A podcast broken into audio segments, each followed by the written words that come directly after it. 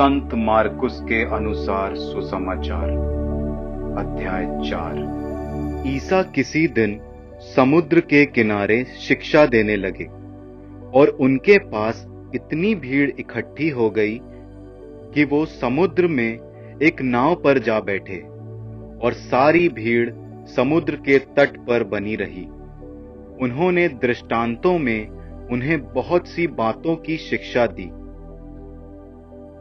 शिक्षा देते हुए उन्होंने कहा, सुनो, कोई बोने वाला बीज बोने निकला। बोते बोते कुछ बीज रास्ते के किनारे गिरे और आकाश के पक्षियों ने आकर उन्हें चुग लिया। कुछ बीज पथरीली भूमि पर गिरे, जहाँ उन्हें अधिक मिट्टी नहीं मिली। वे जल्दी ही उग गए, क्योंकि उनकी मिट्टी गहरी नहीं थी। सूरज चढ़ने पर वे झुलस गए और जड़ न होने के कारण सूख गए। कुछ बीज कांटों में गिरे और कांटों ने बढ़कर उन्हें दबा दिया। इसलिए वे फल नहीं लाए। कुछ बीज अच्छी भूमि पर गिरे। वे उग कर फले फूले और तीस गुना या साठ गुना या सौ गुना फल लाए। अंत में उन्होंने कहा जिसके सुनने के कान हो, वो सुन ले। ईसा के अनुयायियों और बारहों ने एकांत में उनसे दृष्टांतों का अर्थ पूछा। ईसा ने उत्तर दिया, तुम लोगों को ईश्वर के राज्य का भेद जानने का वरदान दिया गया है। बाहर वालों को दृष्टांत ही मिलते हैं, जिससे वे देखते हुए भी नहीं देखें और सुनते हुए भी नहीं समझें। कहीं ऐसा ना हो कि वे मेरी ओर लौट आए और मैं उन्हें क्षमा प्रदान कर दूँ। ईसा ने उनसे कहा, क्या तुम लोग ये दृष्टांत नहीं समझते? तो सब दृष्टांतों को कैसे समझोगे? बोने वाला वचन बोता है, जो रास्ते के किनारे हैं, जहाँ वचन बोया जाता है, ये वे लोग हैं जिन्होंने सुना है। परंतु शैतान तुरंत ही आकर वो वचन ले जाता है, जो उनके हृदय में बोया गया है। इस प्रकार जो पथरीली भूमि में बोए जाते हैं, ये वे लोग हैं जो वचन सुनते ही उसे प्रसन्नता से ग्रहण करते हैं। किंतु उनमें जड़ नहीं है, और वे थोड़े ही दिन दृढ़ रहते हैं। वचन के कारण संकट या अत्याचार आ पड़ने पर वे तुरंत विचलित हो जाते हैं। दूसरे बीज कांटों में बोए जाते हैं।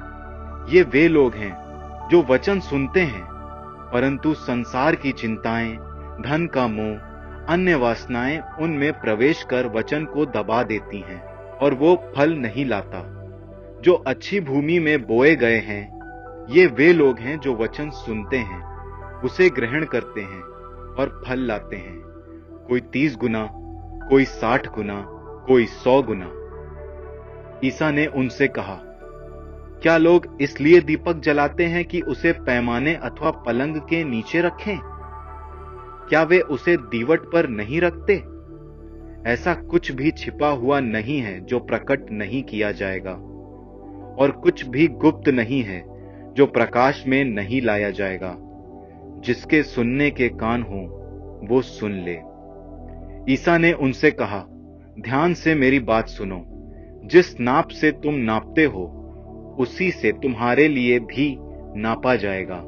और सच पूछो तो तुम्हें उससे भी अधिक दिया जाएगा, क्योंकि जिसके पास कुछ है, उसी को और दिया जाएगा।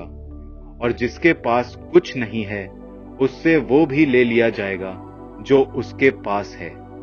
ईसा ने उनसे कहा ईश्वर का राज्य उस मनुष्य के सदृश है, जो भूमि में बीज बोता है। वो रात को सोने जाता और सुबह उठता है।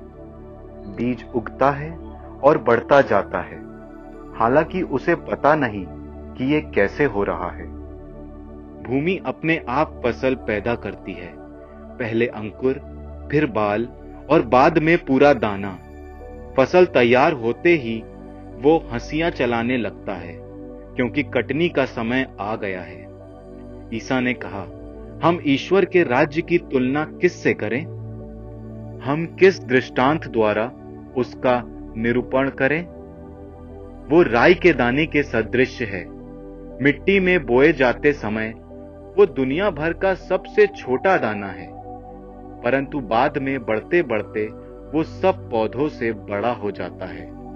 और उसमें इतनी बड़ी बड़ी डालियाँ निकल आती हैं कि आकाश के पंछी उसकी छाया में बसेरा कर सकते हैं।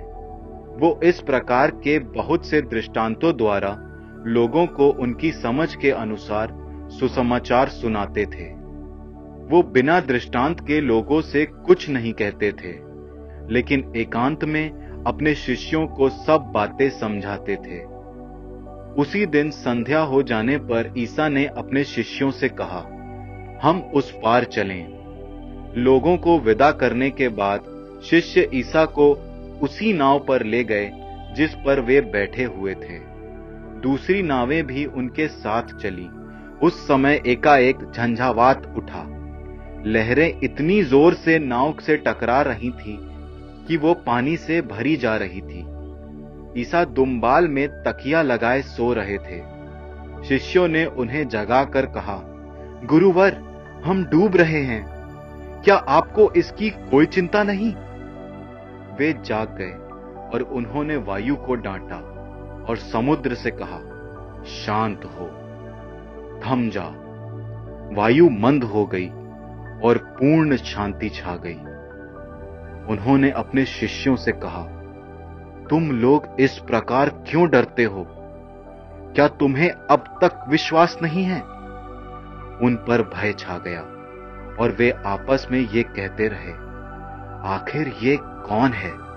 वायु और समुद्र भी इनकी आज्ञा मांगते हैं।